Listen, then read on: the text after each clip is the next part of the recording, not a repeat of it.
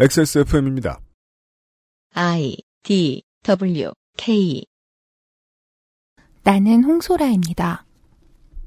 이게 제목이에요?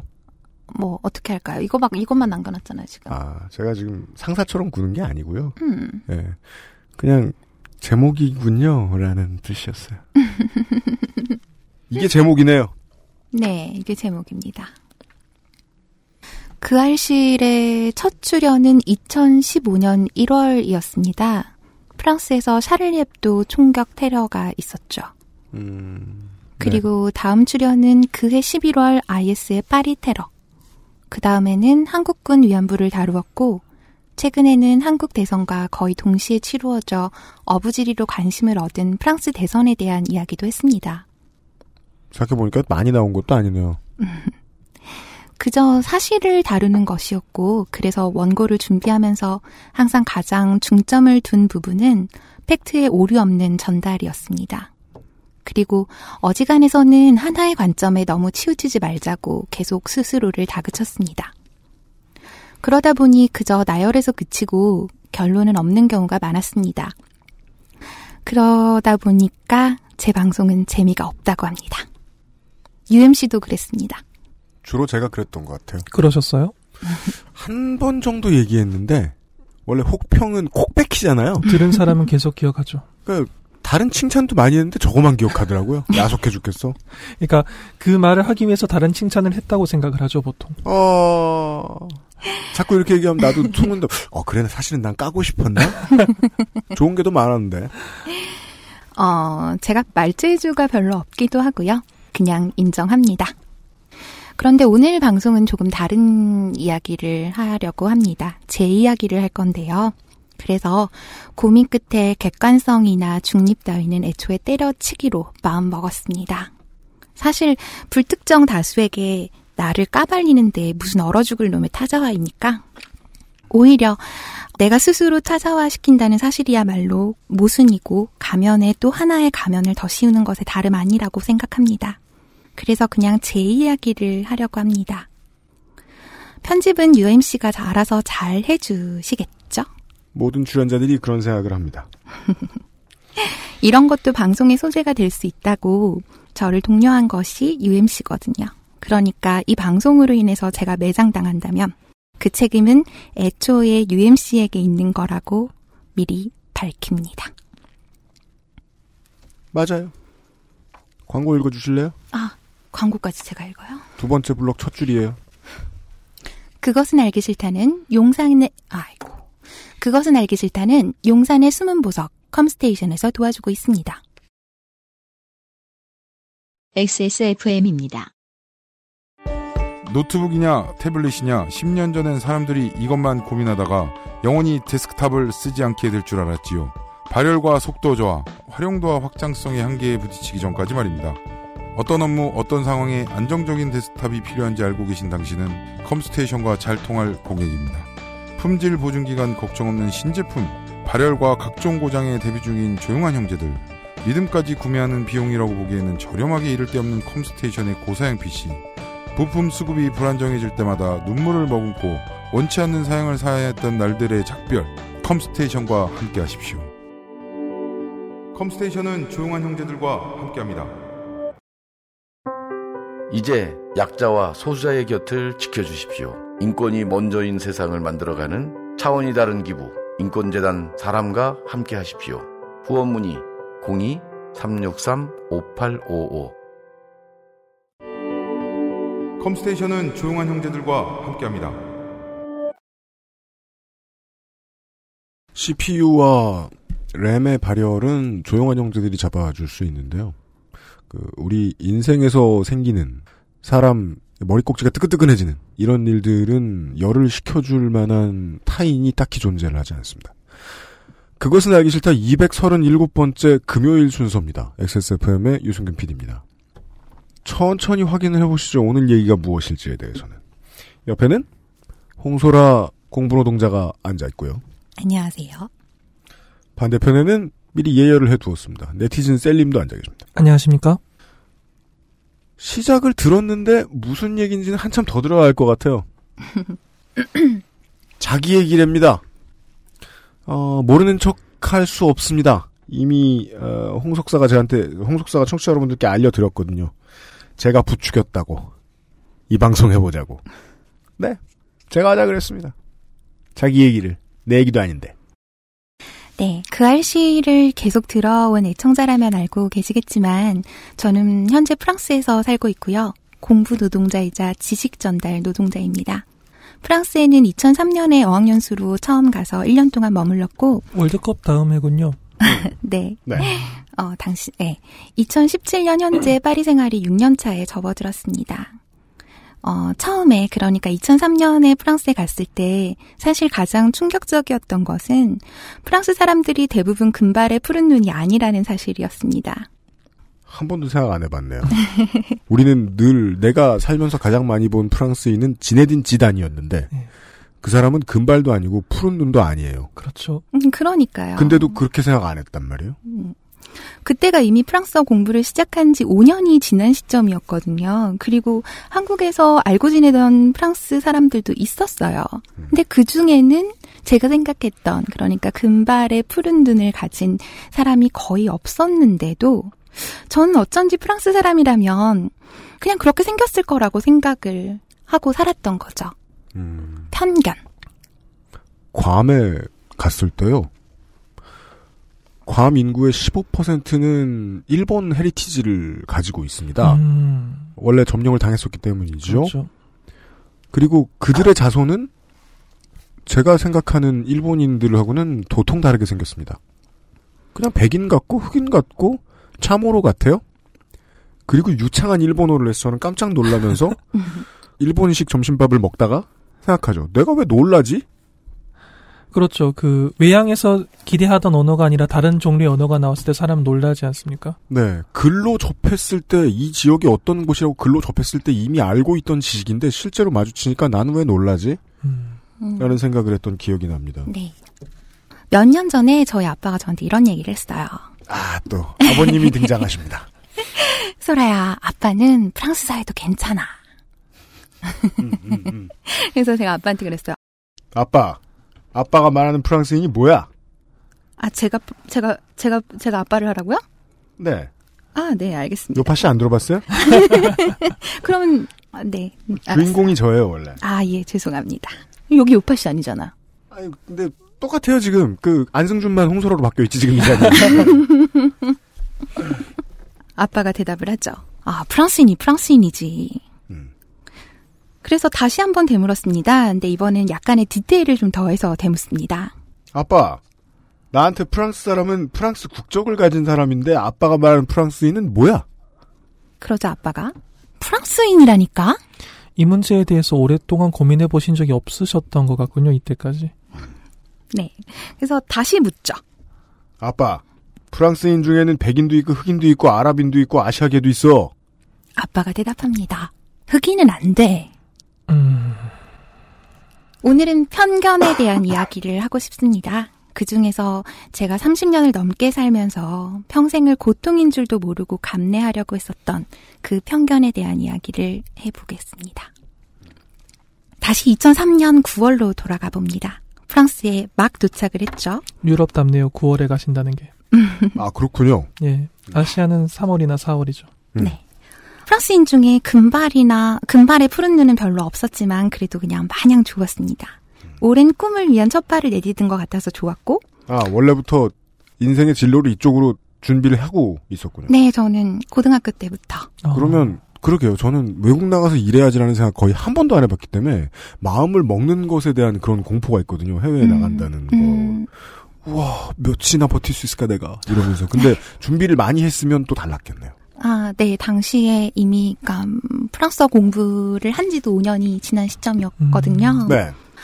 솔직히 말해서, 당시 나이가 만 20살이었거든요. 음. 그러니까, 아, 프랑스니까 이제 로맨틱한 경험을 해볼 수 있을 것 같은 거예요. 사실 앞뒤가 하나도 안 맞는 소리죠. 아니 어느 너- 나라 사람들은 연애를 많이 하고 어느 나라 사람들은 연애 안 하나? 그런데 너무 이해되지 않습니까? 그건 그래요. 그건 매우 그래요. 예. 제가 제 고향에서 학교를 다니는데 한강을 건너서 가야 했어요. 예. 그 버스를 타고 혼자 이제 갑니다. 학교에. 근데 제가 이제 출발하는 지하철역 앞에는 많은 제 나이 또래 대학생들이 줄을 쭉 서 있어요. 음. 수원이나 안성이나 이런 데 학교 예. 이제 등교하느라고. 그 학교에 간 제 독서실 친구들이 있지 않습니까? 걔네들하고 이제 학교 갔다 와서 저녁 때 뭐 어디 호프집에서 만나서 얘기를 해요. 예. 그러면 등하교 고속버스에서 일어나는 로맨스에 대해서 그렇게 자랑을 해요. 여학생이 꾸벅꾸벅 졸았다. 나는 가만히 쳐 있다가 삐삐 번호를 받았다. 음. 자랑을 막 하는 거예요. 그때 그건- 삶에 이르도할 수 있는 최고의 로맨스군요. 예. 삐삐 번호를 받는다. 저 제 생각이 얼마나 단순합니까? 아, 나도 버스. 예, 아는 사람도 좀 있고 그런 게 어딨어요. 인생 최고의 관심사가 연애였어요, 당시에. 어디로 가면 로맨스가 있을지도 모른다라는 게 흔히 말하는 지방이라고 분류되는 곳에서 대도시로 나올 때 음. 서울로 올라올 때도 그렇게 생각하실 거고 일본에서도 왜 도쿄로 갈 때 오사카로 갈 때 그런 생각하는 사람도 있을 거예요. 그렇군요. 같은 나라 안에서도 아, 아, 예. 그런데 아시아에서 유럽 그것도 프랑스 뭐 파리 파리 막. 음. 파리로 가셨으면 아, 그때는 리옹이었지만 아, 어쨌든. 여튼, 음. 음. 음. 로맨스가 거기에는 꽃처럼 피어 있을 것이다라고 생각을 하셨겠죠. 그렇죠. 그런 음. 환상을 가지고 간 거죠. 물론 이제는 프랑스와 로맨스가 전혀 그 어떤 상관관계도 없다는 걸 아주 잘 알고 있어요. 뭘 하나 군대 들어가면 똑같듯이 세상 어디에서 뭘 하는 놈도 대학 들어가면 다 똑같은 것 같아요. 음, 학교 안에 들어가면 어느 학교나 똑같은 것 같아요. 음. 그런데 저는 여전히 프랑스에서 계속 살고 싶어요. 그리고 그 생각을 하게 된 결정적인 계기는 남자가 아니라 옷이었습니다. 자, 시사교양 프로가 이거 시상도 아니고 시사도 아니고 교양도 아니고 이게 뭐냐라고 어, 생각하실 성급한 청취자분들도 있다는 건 압니다. 어, 저는 요즘 예의 발라져가지고요. 이렇게 말씀드릴 수 있어요. 조금만 더 기다려 보십시오. 조금만 기다려 보세요. 그리고 다시 한번 오늘 방송에 대해서 설명을 좀 해드려야겠습니다. 이미 홍소라 석사가 이야기해준 데 힌트가 다 있습니다. 어, 객관성과 중립이 없습니다, 오늘은. 오늘은 개인으로서 홍소라라는 사람에 대한 이야기를 우리는 들을 겁니다. 자전적인 이야기에서 객관성 중립을 이야기하면 거기서부터 거짓말이 시작되는 거죠. 복잡다단한 거짓말은 어, 제가 지금 원고를 확인했는데 거의 없습니다. 음, 거의 없습니다. 어, 다만 첫 번째 힌트가 나왔네요. 옷, 네. 옷이요. 네, 옷이었습니다. 저는 뚱뚱하거든요. 한국에서 옷가게에 들어가서 가장 많이 들었던 말이 언니, 우리 집엔 언니 사이즈 없는데 아니면 언니, 언니는 얼굴은 이쁘니까 살을 좀 빼면 좋겠다. 이걸 점원이 말을 한다고요? 네, 본인에게? 얘기를 해요. 네. 본인에게? 네, 한두 번이 아니에요. 이거 너무 신기하지 않습니까? 이것을 네티즌 셀링께 이해를 시켜야 되겠어요. 왜냐하면 저그 인조인간한테 이런 얘기 안 하기 때문에 경험해 볼 일이 별로 없는 거예요. 어, 저 같은 남자, 한국 남자는 한국 여자와 데이트를 하면서 확인할 수 있어요. 옷가게 직원들이 손님에게 하는 말. 근데 저는 그때마다 제 몸이 부끄러웠어요. 그 사람한테 화가 났던 게 아니라 부끄러워서 얼굴에 얼굴이 화끈거려지는 거예요. 그걸 진정도 못 시키고 뭔가 변명은 해야겠으니까 어 그냥 둘러보는 거예요 이러고는 도망쳤어요. 그리고 저희 엄마는 백화점에서 저한테 옷을 사주는 게 소원이라고 했고요. 저는 그런 엄마한테 미안했어요. 잘 이해가 안 가는 게 네. 점원이 처음 보는 처음 보는 고객이 있잖아요. 네. 살을 좀 빼면 좋겠다라고 말을 했는데 그 고소를 해야겠다는 옵션은 검토를 안 해보신 거군요. 네, 당연하다고 생각을 했던 것 같아요. 이 사람이 나에게 이 말을 할 수도 있다. 그러니까요. 허허. 저는 왜 그때 제 몸이 부끄러웠고 엄마한테 미안했을까요? 질문입니다. 잠시 후에 답을 확인하시죠. 그것은 알기 싫다는 나의 마지막 시도 퍼펙트 25 전화 영어에서 도와주고 있습니다. 생전 처음 보는 모르는 사람에게 영어 공부를 하라고 말하는 건 매우 무례입니다. XSFM입니다. 내 인생의 6개월이 그냥 날아가 버렸어. 한국인 가게에서 일했지. 퇴근하면 집에 그냥 있었지. 친구도 못 만들고. 워킹 홀리데이 진짜 별로야. Um, excuse me. Why don't you call Perfect 25? 뭐? Perfect 25. 그래서 뭔데 그게? Perfect 25 English phone call service. 이거 말하는 거야? 퍼펙트25.com? Oh, you got it right. 돌아왔습니다. 좀 전에 그것은 알기 싫다에서는 이런 얘기를 하고 있었습니다. 홍소라는 한국의 옷가게에서 맞는 옷을 찾아주지 않고 옷에 몸을 맞추라고 말하는 직원들을 많이 만났고 그때마다 그냥 나갔는데 직원이 보기엔 나가는 거였는데 손님이 손님 생각엔 도망간 거였습니다. 이런 생각을 해주는 것은 한 것은 직원뿐 아니라 어, 홍소라의 어, 어, 부모님도 계셨습니다. 네. 그런데 프랑스에선 달랐던 거예요. 아무 옷가게나 가도 제 사이즈가 있는 거예요. 사춘기 이후에 처음으로 옷가게에서 아무런 걱정 없이 옷을 입어볼 수 있었어요. 그러니까 제 몸에 맞는 옷이 지천에 널려 있는 거예요. 음. 한 번도 본 적이 없는데 그때 저는 제 몸은 태어나서 처음으로 소속감을 느꼈던 것 같아요. 아 여기에서 난 정상이구나. 그 정상이라는 게 가지는 그 의미. 여기서 내 몸은 2등 시민의 그것이 아니구나. 그때부터 아마 그때부터였을 거예요. 프랑스에서 살고 싶다라는 생각을 예전에는 그냥 막연하게 꿈처럼 가지고 있었지만, 음, 그때부터 제 마음속 깊은 곳에서부터, 아, 나는 여기서 살아야지 하고 확정을 지은 거예요. 곧 그곳은 프랑스인 게 의미가 별로 없어졌습니다. 맞는 옷이 있는 곳이면 되네요. 보통 해외에서 장기 체류를 할 때 사람들이 내가 여기에서 이 나라의 주권을 갖고 있는 국민이 아니구나라는 걸 느끼게 해주는 기재들이 여러 가지가 있어요. 예를 그렇죠. 들어서 자기 신분 증명을 패스포트로 해야 됩니다. 음, 여권으로 본래 카드를 들고 다니죠. 대부분의 나라에서는 민증. 자기 아이디 카드가 있지 않습니까? 그런데 네. 그게 당연히 처음엔 없기 때문에 패스포트로 자기 신분을 증명해야 되고 음.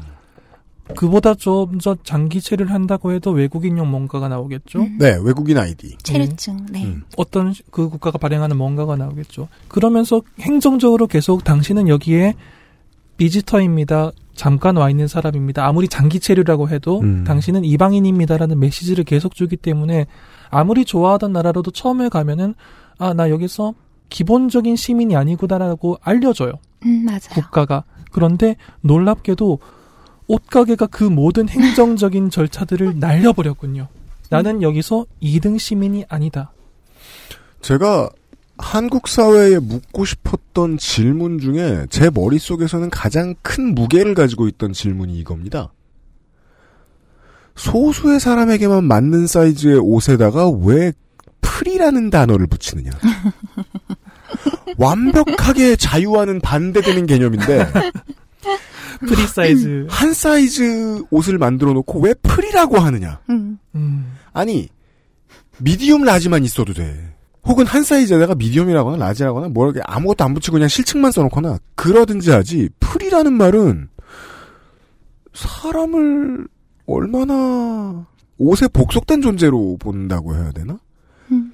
이게 불편하긴 한데요. 이렇게 말하는 게 프리라는 단어는 정말 안 맞다. 그렇죠. 그게 그런 사이즈의 옷을 만들어서 판매할 수 있는데 거기다가 프리라는 단어를 쓴 건 사려 깊지 못하죠. 음, 넌 정상이 아니다라고 얘기해 주는 거예요. 그 안에 들어가지 않는 사람들은. 너는 패스포트가 필요한 사람이다.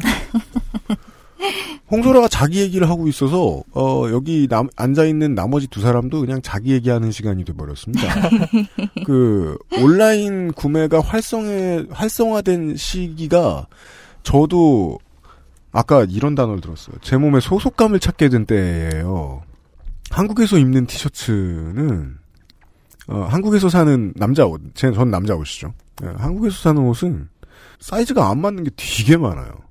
근데 놀랍게도 거의 다 같은 디자인을 하고 있어요. 아주 비슷비슷한. 음. 아니 이게 뭔가 자격 시험 같다는 느낌이 들 때가 있었어요. 이 옷에 맞추라라는. 네. 그리고 요즘 제가 많이 들어가는 미국이나 영국의 쇼핑몰 같은데 찾아보면은 자격이 매우 다양하더라고요. 발급해주는 자격증이 여러 가지가 예. 있군요. 깜짝 놀랐어요. 이게 있구나. 거기에 저는 네. UMC님이 받을 수 있는 자격증도 있던가요? 네. 어, 제가 처음으로 뚱뚱하다라고 그런 사실을 인지한 건 초등학교 3학년 때입니다. 음, 4학년 남학생들이 유난히 짓궂었어요, 그때. 그래서 저한테 돼지라고 놀리더라고요. 처음에는 놀랬고요. 다음에는 화가 났습니다. 근데 제가 화를 내니까 그 4학년 남자애들이 더 놀리는 거예요. 이게 계속되니까 그냥 저는 수긍하게 됐어요. 그러니까 사람마다 화를 낼 수도 있겠고 더 움츠러들 수도 있겠지만 저는 그냥 수긍을 했던 거예요. 아, 아이고, 나는 네. 돼지구나. 그래서 아, 난 돼지니까 더 먹어야 되겠지? 라는 생각도 했고요. 더 먹어도 되겠지? 라는 생각도 했어요. 근데 음. 이 생각들이 벌써 그 20년이 넘게 지난 시절의 기억인데 그 생각을 했다는 사실이 기억이 나요, 아직도. 음, 정말 맞아요, 네, 맞아요. 강력하게 각인이 됐던 것 같아요. 음. 이걸 초등 교육에 관여하는 사람들이 인식할 필요가 있다고 생각해요. 아이들이니까 잊을 것이라는 착각. 음, 지금 와서 생각하면 그때가 제 몸이 사회화를 겪은 첫 경험이었던 것 같아요.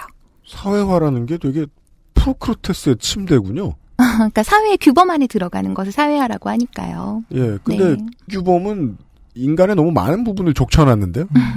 그리고 그 첫 경험부터 저는 제가 속한 곳에서, 그러니까 한국 사회에서 내 몸은 사회가 용인해주는 범위 밖에 있구나라는 걸 인지했던 거죠. 근데 재밌는 게 지금 와서 그 당시, 그러니까 초등학교 3학년 때 제 사진을 보면요. 저 하나도 안 뚱뚱해요. 그렇죠. 저는 그 이후로 초등학교 3학년 때 이후로 체중이 급증하기 시작을 해요. 그러니까 예전 사진을 보면 그렇더라고요.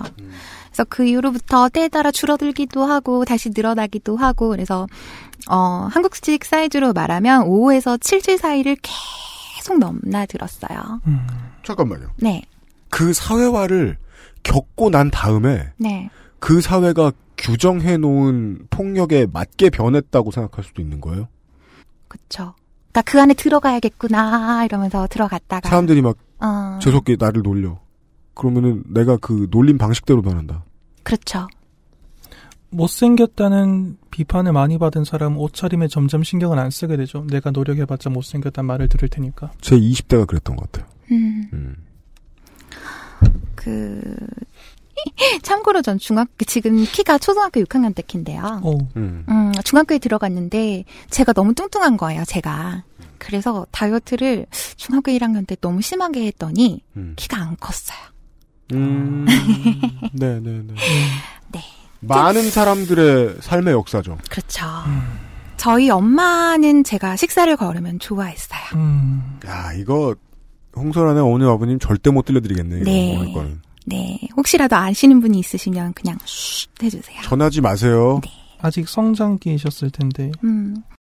사람들은 저를 볼 때마다, 어, 너 살쪘다, 살 빠졌다, 이러면서 제 몸에 대해서 정말 거침없이 이야기를 했어요. 어? 우리 엄마 아빠도 우리 자식들한테 그랬어요. 네. 유쾌하지는 않죠. 근데 다 그러니까 그러려니 했어요. 뭐, 옷가게에 들어가자마자 생판 본 적도 없는 직원이 막 웃으면서 되게 친절한 웃음을 지으면서 저한테 와서, 어, 살만 풀면, 살만 좀 빼면 참 예쁘겠다. 혹은, 얼굴은 예쁜데, 뭐 이런 말을 할 때, 저는 그 말에 화를 내지 않았어요.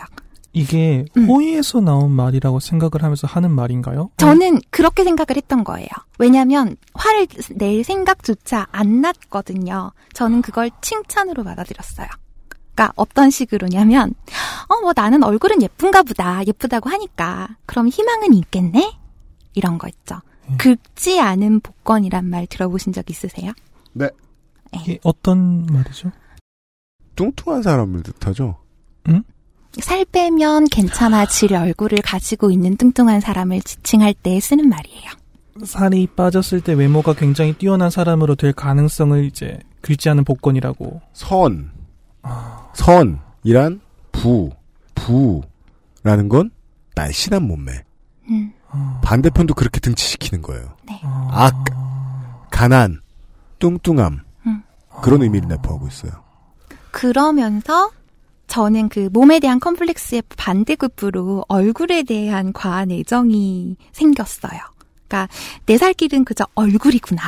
이러면서 이것 역시 그러면 이것 역시 누군가가 정해준 거네요. 그렇죠. 음. 맞아요. 그 외출 준비를 할 때도 화장이나 머리에 되게 많은 공을 들여요. 그러니까 얼굴이 좀 더 돋보이면 사람들이 좀 몸을 덜 쳐다볼 거고 좀 그래도 그 안으로 사람들이 봐주는 그 시선 안으로 들어갈 수 있지 않을까? 좋게 봐줄 수 있는 시선 안으로 들어갈 수 있지 않을까? 이런 거.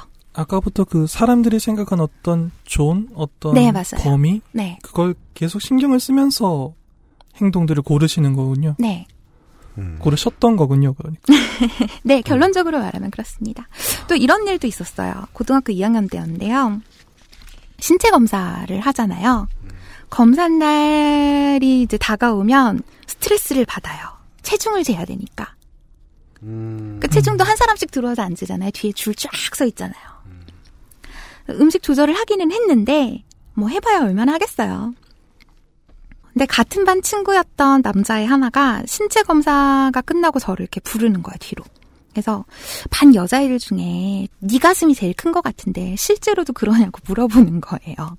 또 대학 때 다시 만났던 초등학교 동창은 자기 여자친구가 A컵이라서 그런데 A컵이 아닌 가슴의 느낌이 어떤지 너무 궁금하다면서 제 가슴을 만져봐도 되냐고 했어요. 전 이 두 사람이 앞그 뒤에 살면서 좀 불행한 일을 한 네 개 정도 겪었었으면 좋겠다라고 지금 생각했어요. 근데 아마 다른 사람에게 몇 개 더 겪게 했겠죠. 그건 분명해 보이네요. 이 두 경우 모두의 그러니까 모두 저는 이제 그 친구들한테 야, 이 미친 변태 새끼야 이러면서 이렇게 화를 내기는 했는데 참 웃기죠. 저는 제 몸이 너무 싫었던 거예요. 그런데 이 못난 몸 중에서 가슴만큼은 누군가 어, 관심을 가져주기도 하는구나. 누가 좋아해 줄 수도 있구나. 음. 이러면서 여기에서 위로를 받았던 거예요. 일관성이 있네요.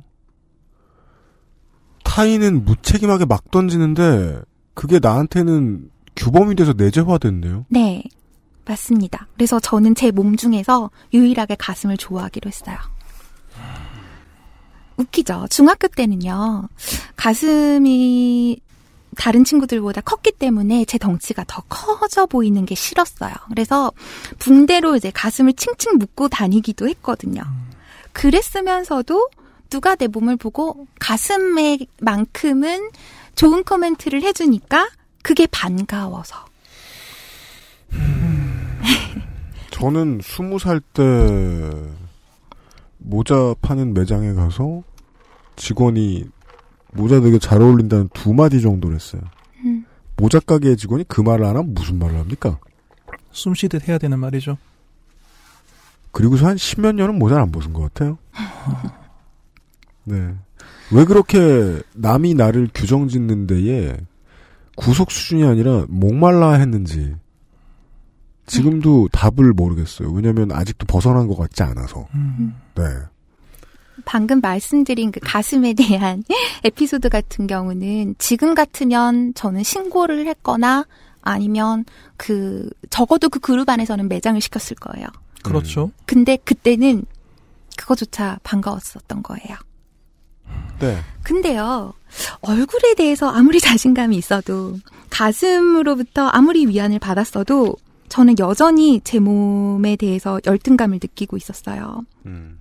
왜냐하면 그 자신감, 얼굴 자신감, 가슴 위안, 이거 둘 다 결국은 제가 뚱뚱하다는 컴플렉스에서 온 거니까요. 네.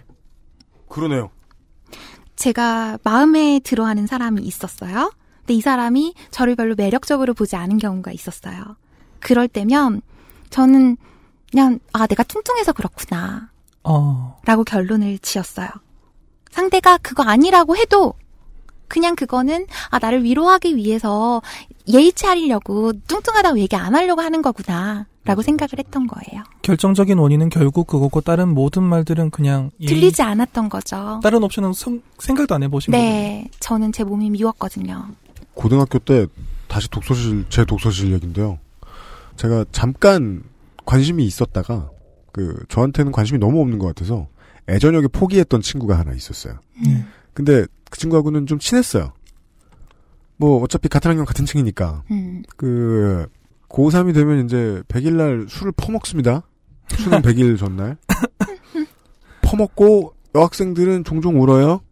근처에서 이제 친구들 같이 술을 먹었는데 몰래 몰래. 그때는 또 100일 날은 또 호프집도 다 받아줘요 고3들. 음, 얘가 되게 좋아하는 남자애가 있었나 봐요. 저한테 음. 그 남자 얘기를 하면서 펑펑 우는 거예요. 음. 내가 뚱뚱해서 싫어하겠지? 라는 말을 하는 거예요. 음, 저는 그 순간에 아니야 너는 되게 예뻐 라는 말을 해주고 싶다가 음, 그러면 이제 제 속이 털릴까봐 그런 말안 하고 참고 그 다음에 음. 이제 가만히 생각을 해본 거예요. 글쎄, 그 남자가 아주 싸가지 없는 이상 그런 소리 안 했을 건데, 음, 쟤왜 저런 생각하지? 음. 사람 참 쫄기 쉽구나, 이런 문제로. 음, 예. 겁먹기 쉽구나. 네. 계속 들어왔을 거니까요. 그 그러니까요. 사람이 이야기하지 않았어도. 이야기하지 않아도 시선으로 느껴왔을 거니까요. 정말 그거네요. 겁을 먹고 있는 상태일 거군요. 나를 받아주지 주지 않을 것이다. 네. 이 이유로. 음, 네. 나를 거부할 것이고 나를 second grade라고 categorizing 할 것이고 음. 그래서 저는 프랑스가 좋았습니다. 예. 그런데요. 프랑스에 살아도 컴플렉스는 여전했거든요. 그래서 저한테 프랑스는 그냥 피난처였던 거예요. 여전히 저는 음, 보통 그렇게 얘기하죠. 자기 관리 못하는 뚱뚱한 양. 자기 음. 관리라는 게 도대체 무슨 개념이에요? 한국에선 그런 개념인가 봐요. 네. 그런가 봅니다. 그래서 프랑스에 살면서도 1년에 한 번씩 한국에 들어오는데 그때만 되면 막 이렇게 무섭고 스트레스를 받는 거예요. 그게 티켓팅을 할 즈음부터 그 스트레스가 그 시작이 되는 거. 전부터 이제 그 네, 전부터요? 네. 그러니까 한국에 가면 어떤 일을 겪게 될지 이미 겪어봤으니까 눈에 선한 거예요. 1년 만에 엄마 아빠 볼 거고 친척들 보고 친구들 보면 그러니까 어 되게 반가워하겠죠. 근데 반갑다라고 이야기하면서 마치 안부처럼 그냥 어 너 살쪘네? 살 빠졌네? 이럴 거란 말이에요. 어제도 저 오랜만에 보는 친구한테 그 얘기 들었는데. 음. 네. 그 스트레스에서는 살 빠졌네도 들어가는군요. 아. 살쪘네로 스트레스를 받고 겁을 먹고 내 자신의 자아를 축소시키게 되면 살 빠졌네라는 칭찬 아닌 칭찬이 그렇게 반가울 수가 없어요. 음, 그렇죠. 음. 그, 그, 속박당한 채로 평생을 사는 사람에게 주는 뭔가 간식 같은 거요. 음. 음. 근데 또 그거를 유지시켜야 된다라는 스트레스를 같이 받죠. 그렇죠. 그리고 지하철이나 버스 같은 대중교통 수단 안에서 그 사람들을 마주치게 되잖아요. 근데 그 사람들 중에서 내 몸이 가장 뚱뚱할 거라는 그 상상, 그것까지 끔찍한 거예요. 프랑스에서 이제 한국에 들어갈 준비를 할 때. 그러니까 그게 사실일 수도 있고 제가 제일 뚱뚱한 게 아닐 수도 있어요. 근데 그건 별로 중요하지 높죠. 않아요. 그건 아니- 중요하지 않아. 아닐 가능성이 높아도 중요하지 않군요. 어, 그냥 사람들을 시선을 느끼는 것만으로 저는 괴로운 거예요. 그러다 보니까 이제 샤를드고 공항에 비행기를 타러 가잖아요. 거기 가서 이제 줄을 서 있으면 다 한국 사람이에요. 대부분이. 같은 그럼- 비행기를 탈 테니까. 음, 그러면 어 제가 사는 데서는 불어가 들리다가 공항에 딱 갔는데 이제 한국어가 들리기 시작하잖아요. 음. 너무 싫은 거예요. 음. 공항에서 느낄 수 있는 느낌이죠. 그 게이트마다 들리는 언어가 다르잖아요. 네. 음. 음. 파리에서 한국으로 가는 건 뭐 32번 게이트로 가십시오라서 32번 게이트로 다가가면 다가갈수록 음. 한국어가 점점 더 많이 들리기 음. 시작하죠. 그게 너무 공포로 다가오는 거예요. 맞아요. 신혼여행 가서 돌아올 때 공항에서 한국 사람들 처음 봤단 말이에요. 아, 그거 되게 싫더라. 그러니까 음. 그 보면 말 들리기 전에 이미 커플티 입었고 남자와 여자의 코디네이션이 천편일률적이고 음, 그걸로 딱 알 수 있잖아요. 음. 와, 나 이거 지금 왜 싫지? 그냥 일상으로 돌아가는 게 싫은 건가? 뭐가 싫은 건가 생각하면서 그냥 사였던 기억이 나요. 그 사회 내가 속한 사회의 속박으로 다시 돌아가야 한다는 그런 거가 아닐까 싶긴 한데. 그런데 그 사회의 속박이라는 게몇 음. 킬로가 정확하게 떨어져 있는지 모르겠지만 샤를드골 공항의 한국행 비행기 게이트까지 뻗쳐져 있는 거군요. 네, 그렇죠. 인천공항까지 오지 않아도 느낄 네. 수 있는 그러네요, 속박이. 그러네요. 네, 그래서 저는 비행기 안에서 일부러 한국어를 안 썼어요. 한국인인 거 보이기 싫어서 말 일부러 걸면 피곤하죠. 음 일부러 막 입술도 시꺼먼 거 바르고 아무도 말 못 걸게. 아, 그, 그, 저 까만, 까만색으로 입술을 정하면 사람들이 말 안 걸어요? 네, 말 안 걸고. 참고하고 싶어서. 음. 그러 네. 네. 몇 해 전에는 이런 일도 있었어요. 당시에 그 딴지의 벙커원에서 여행 세미나를 환타님이 주최를 하고 계셨어요. 음. 그때 저한테 그 자리에 나와서 파리 여행을 좀 이렇게 소개를 해달라 그러셨거든요. 아 재밌겠다. 그리고 수락을 딱 했는데 그 순간부터 미치겠는 거예요. 그래서 취소해 버렸어요. 왜죠? 음, 수락하자마자 계속 후회하기 시작했다. 네. 제 몸이 부끄러운 거였어요. 그러니까, 어, 그곳에 모인 사람들이 나를 보고 내 몸에 대해서 평가를 내릴 거라는 게 견딜 수가 없더라고요. 무서웠던 거죠, 다시 한 번. 네, 어, 그 평가는 댓글, 뭐, 악의 없는 댓글의 형태로, 트윗의 형태로, 뭐, 블로거들이 가서 사진 찍고 후기 남기는 형태로. 음. 음, 가서 봤는데 아까 이 소라 되게 뚱뚱하더라. 막 이런 얘기 나오면 견딜 수가 없을 것 같더라고요. 평생을 남겠죠. 네. 음. 그래서 취소했습니다. 이 자리를 빌어서 환타님께 사과드립니다. 근데 전 이제는 더 이상 그렇지 않아요. 제가 달라졌다고 말해도 될 것 같아요. 오. 다이어트에 성공한 게 아니고요. 저는 여전히 뚱뚱합니다. 그런데 저는 제가 예뻐요. 뚱뚱한데 예쁘다가 아니라 저는 뚱뚱하고 예뻐요. 어, 별다른 일이 있어서 변화가 생긴 건 아닌데요. 음, 그저 어쩌다가 교통사고가 났고요. 뭐, 막장 드라마 같은 소리 하고 있어. 교통, 큰 변화를 겪게 된 게 교통사고. 그 교통사고가 나서 발목이 부러졌어요. 그래서 혼자 샤워도 못하고 아무것도 못하게 됐는데, 보통 인생사에서 이 정도는 별다른 일이에요. 아직 안 끝났어. 자주, 자주 부러지면, 안 그럴 수도 있겠지만, 아직 안 끝났다고 또 음. 뭐가 있었는데요. 그때 사귀던 남자친구가 저를 떠났어요. 아, 꼭 홍소라 석사의 편을 들고 싶지는 않은데요. 방금 발목 부러진 사람 차고 떠나기는 어려운 일입니다. 음, 바람 펴서 떠났어요. 어. 오. 아, 그리고 모아둔 돈도 떨어졌는데, 음. 어, 이사도 해야 되더라고요. 아무것도 혼자 할 수 있는 게 없고, 어, 사람은 떠났지, 상황은 내 앞에 닥쳐있지, 그러니까는 입맛이 떨어지더라고요. 음. 돈도 없었으니까 처음엔 굶었어요.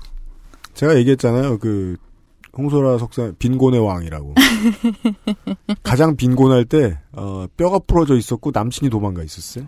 어, 그러니까 체중이 자연히 줄어들더라고요. 그렇죠. 그러니까 상황이 진짜 죽을 맛이긴 했는데, 아 그대로 죽을 수는 없어서 뭐든 해야겠다라고 생각을 했는데 딱 다이어트가 떠오르는 거예요. 음.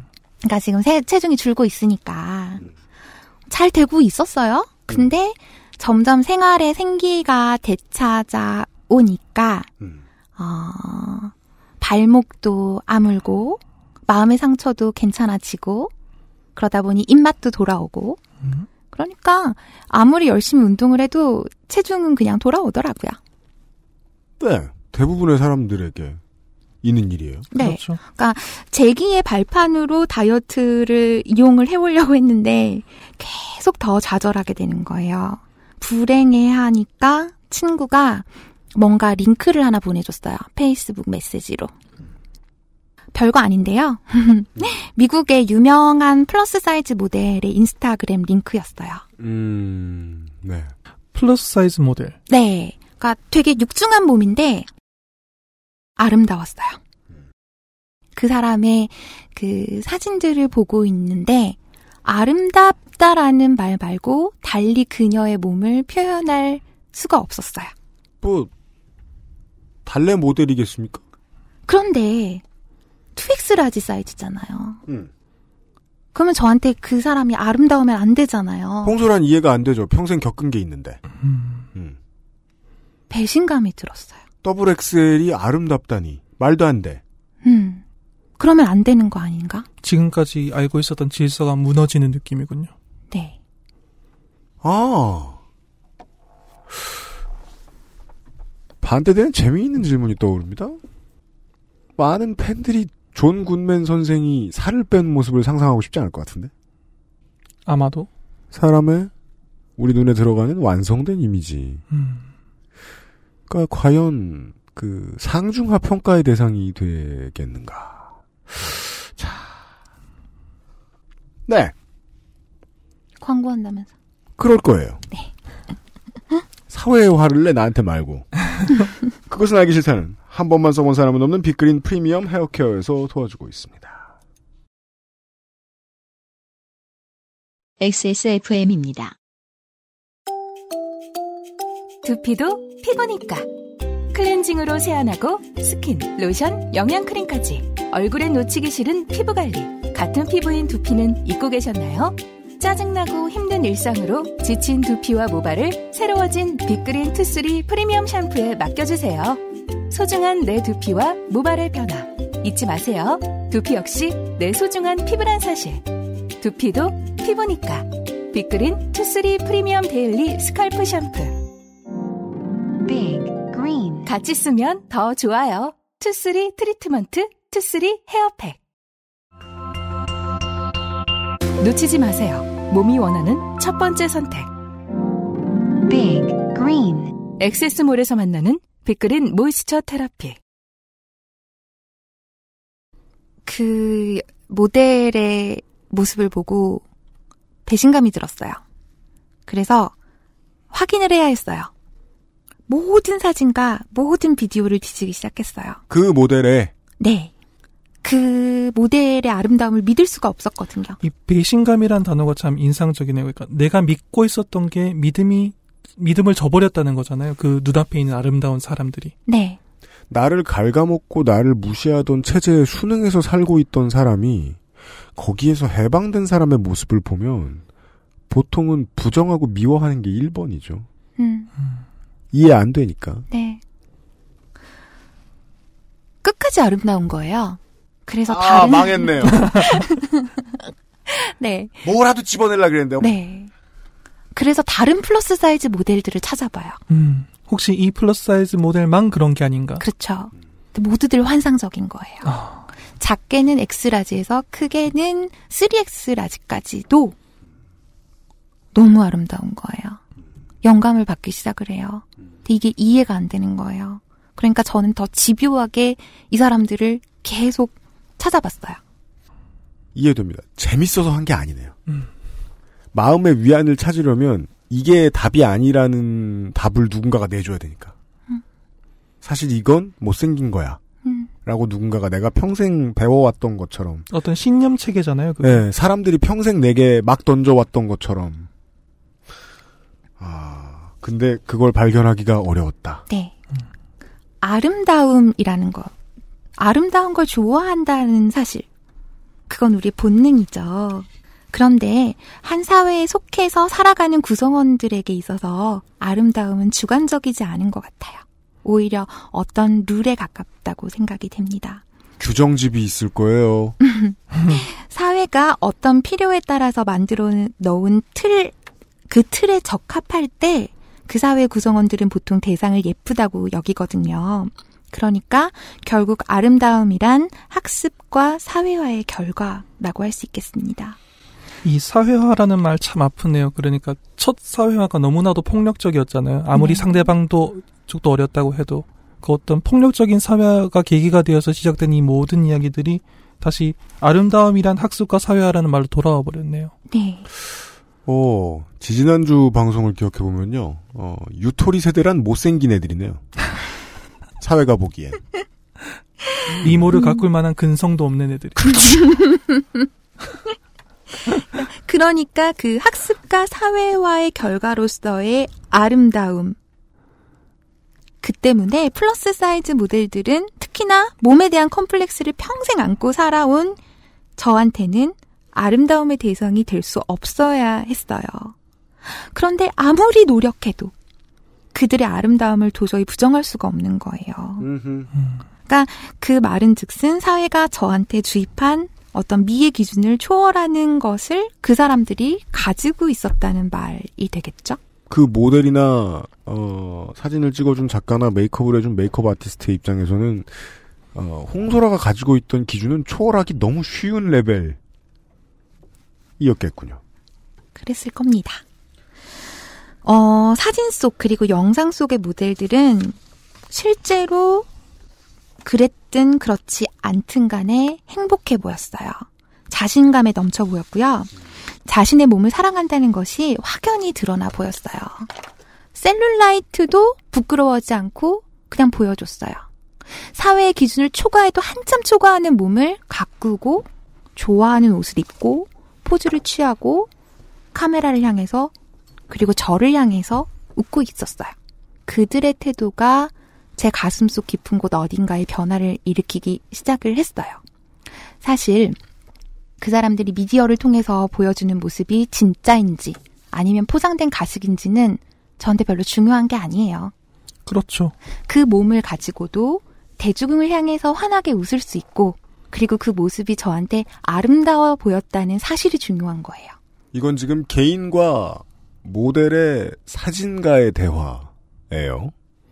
음. 게다가 그게 그 모습이 아름다워 보이셨다는 게 이게 아름다울 리가 없다라는 결론을 미리 세워두고 모든 자료를 다 모아봤는데도 결국 아름다웠다는 거잖아요. 네. 컸어요. 음. 반항을 되게 오래 했는데. 그 모든 시니컬을 이기고 이겨낸 아름다움이었던 거죠. 네. 음.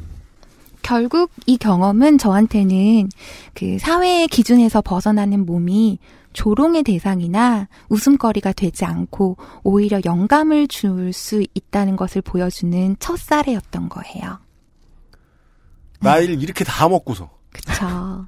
제가 사실, 어, 한국 근현대사를 전공으로 하고 있습니다. 20대 중반부터 그 연구를 시작을 하게 됐는데요.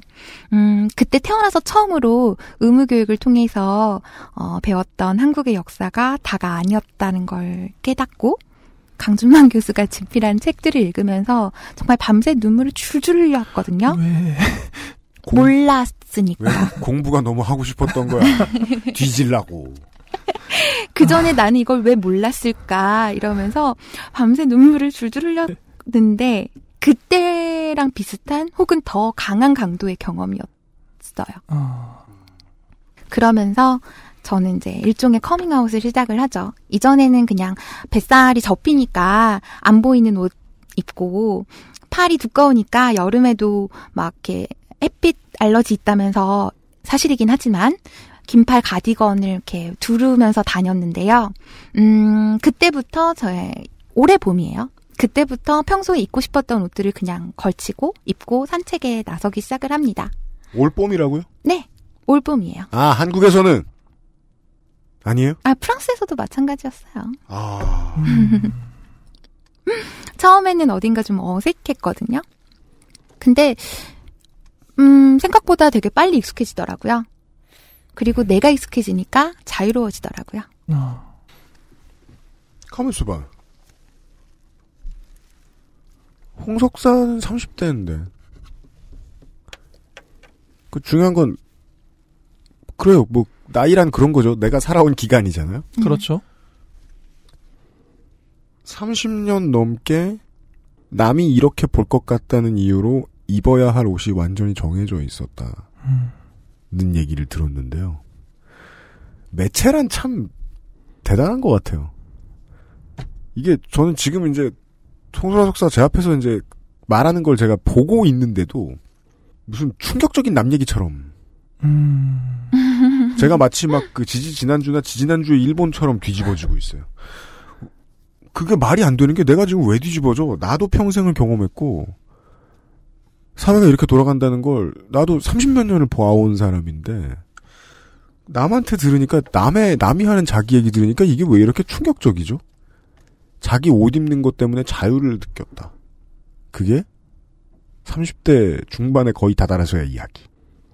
게다가 그 30년 중에 상당히 많은 기간이 자아가 처음 형성되던 시기부터 시작해서 30년이잖아요. 그러네요. 음. 이것도 재밌어요.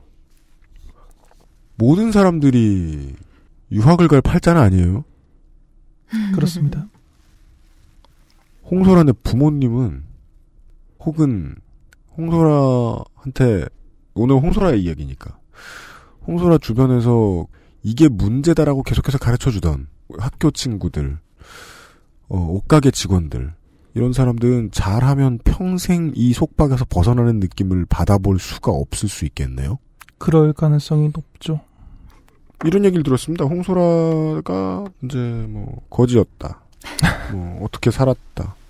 이게 최종적으로 홍소라님이 대통령이 되면은 이제 자서전이 완벽하게 기승전결이 되는 거죠. 아, 바닥에서 시작해서 네, 권자의 길로 그렇죠. 네, 위인전이 나오고 맞아요. 그런 욕심은 없고요. 어, 그, 그 모든 정치인들이 하는 소리 하고 앉았어요. 저 사람 탐욕스럽네. 메르켈한테 물어보세요. 욕심 있으신지 정치적으로. 그 뭐 체형이 어땠고 저땠고. 근데 결국은 특정 분야의 자유를 누려보지 못했을 때 사람은 어떻게 살아가게 되는가. 제가 자유를 못 누려봐서 꼰대처럼 구는 분야는 최근에 이런 게 있거든요. 그 학생들이 체벌을 당해서 그 어, 지방 교육청이 이제 감사에 나서고 이러는 음. 관련된 사건들을 보면 그렇죠. 나 고등학교 때는 저도 마찬가지로 허벅지에 멍이 지워질 데가 없다라는 말을 음. 흔히 친구들끼리 하고 살았는데 음, 저걸 신고하고 할 수 있는 세대는 어떤 마음일까? 음, 전 모르는 거예요. 음, 존중을 경험해 본 적이 없어서. 상상은 할 수 있지만 경험은 절대로 못 해보죠. 네. 음, 인권이 이래서 화두가 되기 힘들어요.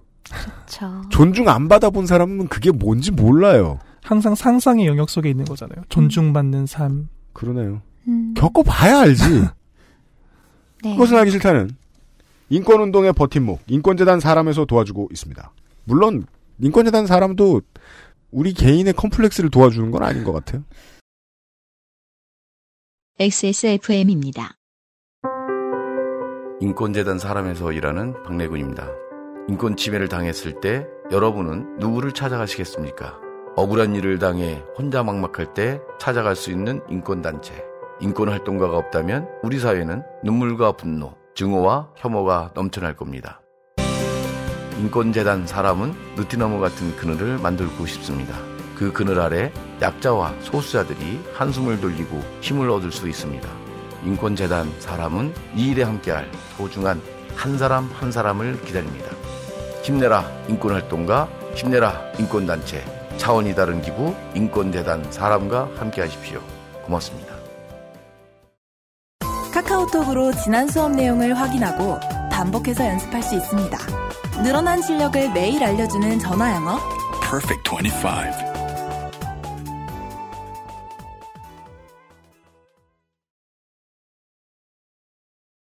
제가 그 외모 컴플렉스, 특히나 몸의 컴플렉스에서 어느 정도 벗어날 수 있었던 것은, 어, 어쩌면 제가 한국이라는 사회에 살고 있지 않기 때문일지도 모릅니다.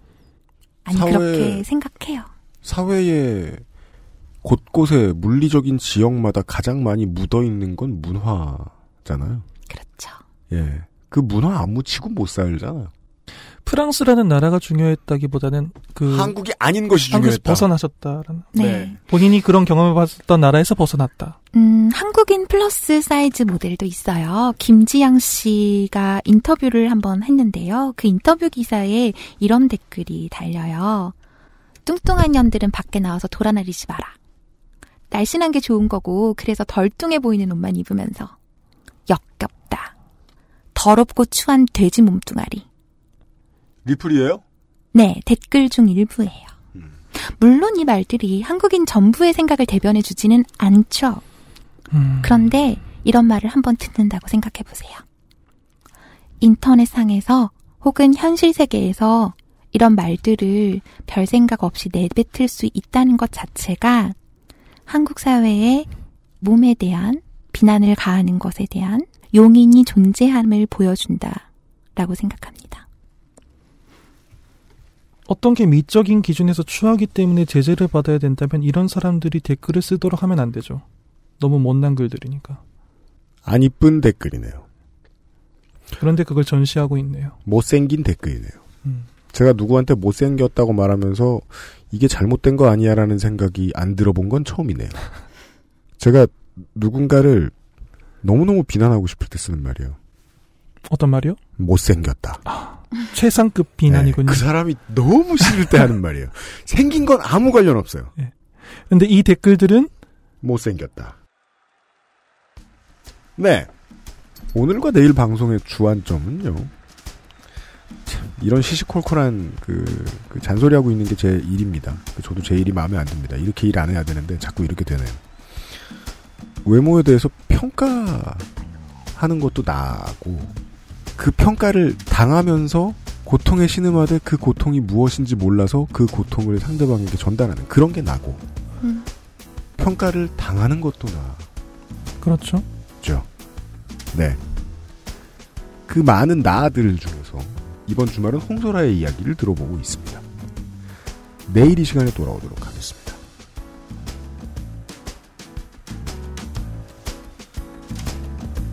XSFM입니다. I D W K